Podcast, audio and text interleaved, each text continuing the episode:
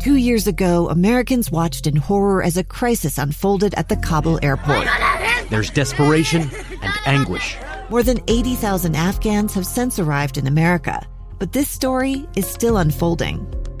I'm Andrea Smardon. In my new podcast, Stranger Becomes Neighbor, we'll find out what happens to these new arrivals in our communities. Who would help our newest neighbors? Follow us at kslpodcast.com, Apple Podcasts, or anywhere else you listen. Let's get moving with Maria. Inspiration to spend a few minutes each day to get moving on the small things that can make a big difference in your life. Thank you so much for joining us today for Let's Get Moving. Today I have with me Dr. Susan Madsen. She's a professor at UVU, an incredible advocate for women. You've done so much research for women. I'm going to let you tell people about all the things that you have done. Give give us your title. Yeah, well, I am a professor of organizational leadership in the Woodbury School of Business at Utah Valley University. And so I do things in my professor role and in some teaching and research and publishing as well. But the biggest thing that I speak on radio about is is a project that I started. I started a movement and a project about 10 years ago for the state of Utah, specifically focused on initially really just getting more women to go to college, go mm-hmm. graduate from college, get back to college, all of that, the importance of education, and then started the Utah Women in Leadership Project and so we really work with that. Our mission is to strengthen the impact of Utah girls and women, whatever that means in terms of leading and influencing, and education is so important to do that. And so I do a lot of work in the state of Utah, uh, events, a lot of research. Uh, we've talked before about the research that I do and lots of resources. And then I also do a lot of work globally on women's and leadership issues as well. Right. We've talked to you before about perfectionism. So yes. if anybody would like to go back and listen to that podcast, they can. Today, you're here to talk about how your research on how men can be allies for women. And tell us about that. So we did some extensive qualitative and quantitative, but mostly qualitative data collection to figure out specifically for the state of Utah. We did our sample was Utah, but it relates to people outside of Utah definitely. So we're working on a scholarly article as well mm-hmm. for this. So we released this earlier this year, and it's specifically about strategies and behaviors that men use specifically to help advance women in workplace settings. So, workplace can be corporations, just a reminder to the listeners, companies, nonprofits, work in government, all of those are workplaces, teaching, mm-hmm. education, and so forth. And so, what we studied was really the positive things. We had men and women answer. For men, we said, What have you done in the workplace that you think has really been beneficial for women? And what have you seen other men do? And then to the women, we said, what experiences, in your experiences, what kinds of behaviors or strategies have men used that have really made a difference in your life? And so it was fascinating to to compile all that. We had a number of researchers mm-hmm. working on it because we got lots of data, and we came out with we really lumped the findings into five core categories for the men and for the women. There was alignment between those, but very some interesting differences. I'm excited to hear. So, what yeah. were your results? Well, uh, the the top one for both was what we call developmental relationships. So that under that you have mentorship, you have sponsorship, you have just advising, coaching, all kinds of things. So that was the top for both men and women. But it looked a little different between the men and women. So men, they talked more about mentoring, the importance of mentoring. And mentors can be inside the organization, outside the organization, but they talked more about one on one mentoring, you know, telling stories and talking and giving advice and, and saying things that build confidence and those kinds of things. Mm-hmm. Uh, for the women, for so so even though some men mentioned sponsorship, more talked about those mentoring relationships. To women, they also talked about mentoring, but way more important to women was the sponsorships. And um, so there's a book that's been out for a couple years for women called Forget Mentors, Get a Sponsor. And so men tend to have more sponsors with other men specifically than women do. So the difference is that what you're interested in? I, What's the difference between mentoring? Well, first tell me what is what are sponsorships? What are you talking about when you talk about sponsorships? So sponsorships are really they're different than mentors. Somebody can be a mentor and a sponsor, but sponsorships are those relationships, and they're particularly within the same organization or within the same environment that you are, that really helps women go to the next level. So, examples would be things like um, if you have a social, a network, maybe you introduce this woman to a higher up, right? So, maybe you're a vice president and you're going to meet with your board of directors with a big company, and you're talking about some of the things you're doing giving a female in your area, which oftentimes you give males, but mm-hmm. you don't think about the females, a chance to actually get in front of those boards. So you're really getting those those really higher level networks. Also, helping women have access to resources that often because men have more of the the top spots. So if they're not, for instance, resources like even funding to attend conferences, um, ways to actually get noticed, even even if a woman is not in the room and you're talking to folks around the table, let's say the board table or the top leadership team, mentioning the names of the, the women who have done the work, actually giving them credit for work that they've done. Those kinds of things bring women no- notice and resources to really lift them to the next level. So then when I, you know, the CEO meets someone, oh, I've heard about you. That kind of thing. That's different than mentorship. Mentorship is is really um, really great too. But the problem is women have way more mentors than sponsors. Men have more sponsors. And so men get lifted to that next level or encouraged to that next level. This is such a um, fascinating topic because I think it's something most people don't think about. Yeah. Probably not. Right? Yeah. Am I a sponsor? Yeah. Am I helping to advance women? In that way. So now tell me about the differences between the two. So that's that's really what it, what it is. I mean, okay. and the differences between men and women are women mentioned that those were much more meaningful relationships to them when men were sponsors, and they they said mentorship was good too. I'm not bringing that down. But men didn't think as much about the sponsorship. Women really cared about that. So so it was fascinating to look at that difference. That was one of them, and that was in the category of developmental relationships. So both men and women think we've got to have mentoring and sponsorships and all of those relationships. So we had other categories. Another one that was fascinating is treating women as equals. Men said that. Women said that too, but men didn't re- mention thing, things about gender discrimination as much. In fact, hardly ever. Mm-hmm. Women talked about that discrimination being really, when men did acknowledge that, or when they were learning or listening or caring about understanding that discrimination, that made a big difference to the women. Another thing that I think your listeners would find interesting because our results really mirror national and global results, and that is well, let me go back first in terms of advancing anybody, men and women both, feedback is critically important. This is a finding of many, many, many studies. Getting feedback from your supervisor, getting feedback from colleagues, but really your supervisor and different things. Feedback, good, negative, middle. Are you doing things right? Get you know, move forward. So we know that that is critically important in advancing people. So the national global research says that men get substantially more feedback than women. And in our sample in the state of Utah, women were saying, and men didn't.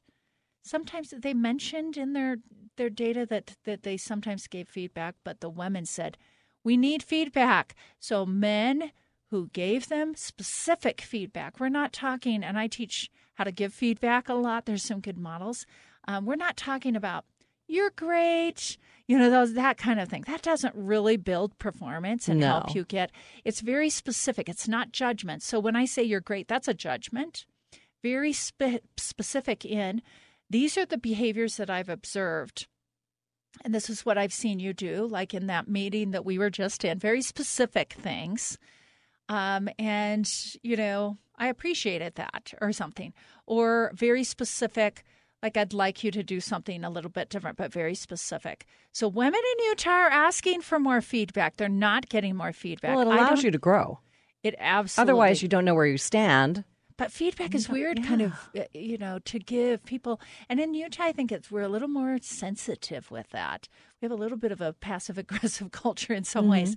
We're a little more sensitive, and I think the relationships between men and women in a lot of areas are are I don't know, add to that that uh, you know we see these trends around the world, but uh, men may be more sensitive culturally in that, and some men are like, I don't want to see him cry or whatever, you know, don't know, and those are things that we need to talk about and learn about. Uh, but I tell you from my experience with my own students here, they don't really know how to give or receive feedback, and they're quite defensive um, until they realize that feedback is a gift. It's actually a gift. And if we learn to take it and give it in positive ways, it can help us learn, like you just said. Right. You mentioned the difference between judgment and feedback. How yes. about a compliment and feedback? Can oh, a compliment actually, be feedback? Yes, it can. It can, but it needs to be as specific as I talked about. Interestingly, you know, I do so much work in the state on women, and I talk about this that oftentimes we're socialized as women, particularly here in Utah, but we're you see this every place as well, to deflect positive feedback. We deflect it. You can't listeners can't see my hand, but I'm I'm right. doing a motion that's deflecting. But you're so right. It's like uh, I'm we trying don't to improve. Feel humble or whatever. We need to be humble. So there's this deflection, even when it's a compliment, which is problematic because we need to accept positive compliments so that people understand, you know, your presentation or your project that or my research project or whatever was so helpful. Instead of, you know, just taking it in and pausing, thank you. So I have people practice, especially women, just say thank you and then shut your mouth. Just like thank you. Don't say, oh, but uh, that was no big deal. Which or we I didn't do, every the day. Work. No doubt about I, it. I don't do the. My mm-hmm. whole team did the work and everything. But if we don't accept in a really nice, gracious way the feedback, then we're not acknowledging to people that was our work. And so it halts us from, are you following the logic? Halts us from the progression. And so the best thing to do, and I've seen some women do this so well is to take that feedback, especially that compliment or whatever, that positive, and say thank you, pause, and don't say but. Next, say and. And my team did so much great work on this or whatever. So we're accepting that, we're taking credit for that, and we're including using our feminine, include everybody, mm-hmm. collaborate, all of that stuff. We're including, but we're also ex- uh, accepting. Does that make sense? That does. So even positive feedback. But feedback is something we all need to, to study and learn on how to do because it can make a difference. No we doubt about it. We do it. really quite well in sports so I was a coach for years. Most most folks i mean they they take feedback in a good way. So your little little kids i've coached soccer and stuff. The parents the kids they want you to give them feedback right? It's not like oh my coach gave me feedback. I'm feeling bad. It's like okay let's change the way you are kicking the soccer ball. Let's do something. And they're like thanks coach. You know? Because it's a sign of helping them improve. But we don't rather than criticize. Yes but sometimes, even when we get that, people do that in the workplace. People are like, "Oh, I'm not doing something right," you know, a little more defensive. So I, so I have I to work on that. Oh, yes, no doubt about it. well, no doubt about it. That was uh, such a fascinating one. Um, do we have time for another? We do. One? Go right ahead. So another one that was that was both on the list for men and women was recognition, but there were some differences it was way it was quite higher for women. Women said, "I really, really appreciate men who have given recognition," and men did not talk about awards or nomination for, but women did. When they're nominated for award, when there's this public recognition, that that meant a lot to them, and that gave them confidence, and that mm-hmm. really helped them in their advancement in personal and professional ways. Um, uh, men didn't mention that as much, but both mentioned um, both public recognition getting and, and women said things like in higher education make sure my name is mentioned and put on papers when i'm an author and all of those things that they get forgotten sometimes. But women also said that recognition even in one-on-one like when you're meeting with me and you say hey i saw you do this project and you know that feedback again that that positive feedback gives them a recognition. I'm being seen, I'm being heard. This makes a difference to me. So there's explain why that is so important. Even with very confident women, that recognition seems to be a very important piece. Well, we struggle, and me, you and I have, I think, talked a little bit about this before with confidence. And this is not just Utah; this is nationally, globally, actually. That there's a real confidence dif- difference between boys and girls. Some of that's genetics. We study the neuroscience on that. A lot of it's upbringing, and some of it's choice as well. Um, so, women in general, because of our socialization we actually are socialized to want praise more than men, and we rely on that praise. And sometimes that can really do bad things for us with that praise. There's that side of it, but there's also that we get passed over in the workplace sometimes. So we're in groups and our ideas, sometimes we say an idea. So many women tell me they've had this experience and then they're they're kind of like not taken mm. seriously. 3 people later a man says the same thing and people just go on and it's like actually that was my idea. So that recognition in fact i remember in a, our data that when a man in a meeting saw that happen and all he did was thank you for building on karen's idea. That was recognition to her. That was critically important. And it was easy for the man to do that. Or another woman you know and it um, didn't take away from the no, other person. and we're not saying well that was rude. You didn't mm-hmm, right. Yeah we can we can those are little recognition things. So sometimes it comes from within us that we need some recognition. A lot of times it's external that that sometimes we do get passed over in certain situations. But to advance women in the workplace to advance anyone in the workplace there ha- there is an element of recognition of good work and so it's it's complex. It's not cut and dry. It's right. not an easy issue, but that recognition was a really important thing, and some differences between men and women's responses. Right. How do you hope that this work can make a difference in our lives? If you were to recap, what would you say the key points are that you think people can really change? Well, uh, I've presented this, and in fact, I just did this last week to 100 city managers in the state of Utah. Almost all were male and they were excited to hear it. I've spoken to many male audiences, and so this is good for men and women, but it's nice to really get this information to men. How do I think it's going to make a difference? Because right now in this environment where where the Me Too movement and different things has been really good in a lot of ways, but it's left some men thinking, "Oh, I don't want to get in trouble." I, you know, you've probably remembered the Wall Street Journal article and some people saying, I don't even want to hire women anymore because I don't even want to deal with it. There are answers, there are tools. And I think the best thing this article does and this research does is let men have something in their hands if they have a hard copy of our brief that says, here are things that we've found actually work. So when you do these kinds of things, think about recognition, think about giving feedback in, in ways positive. Think about giving feedback in general to women because the research is quite clear that men naturally get more feedback than women. Interestingly, from women leaders, men get more feedback than women, even. Isn't that interesting? It is interesting. For both. So I think that's what I would say is um, it, the benefit of this is, is for research in general, it's, it's got a good benefit but it actually offers tools for men and for women who are thinking about working with men. I mean, you can go to your supervisor as a woman and say, hey, here's an article. And it actually, these are things like, look, they found feedback. I would like more feedback. And let's, you know, how, why are you not comfortable? Or how can I help you be more comfortable giving feedback? And there's actually processes where you can go and teach your supervisor how to give you feedback in ways that are not attacks, that are really beneficial for you. So I think I think they're really great tools. So, course, Dr. Madsen, if people want more information, how do they get more information on these tools? So, uh, we have all of our research reports and other tools as well on our Utah Women in Leadership Project website, utwomen.org. So, we we bought that little thing to make mm-hmm. it easier for me to say.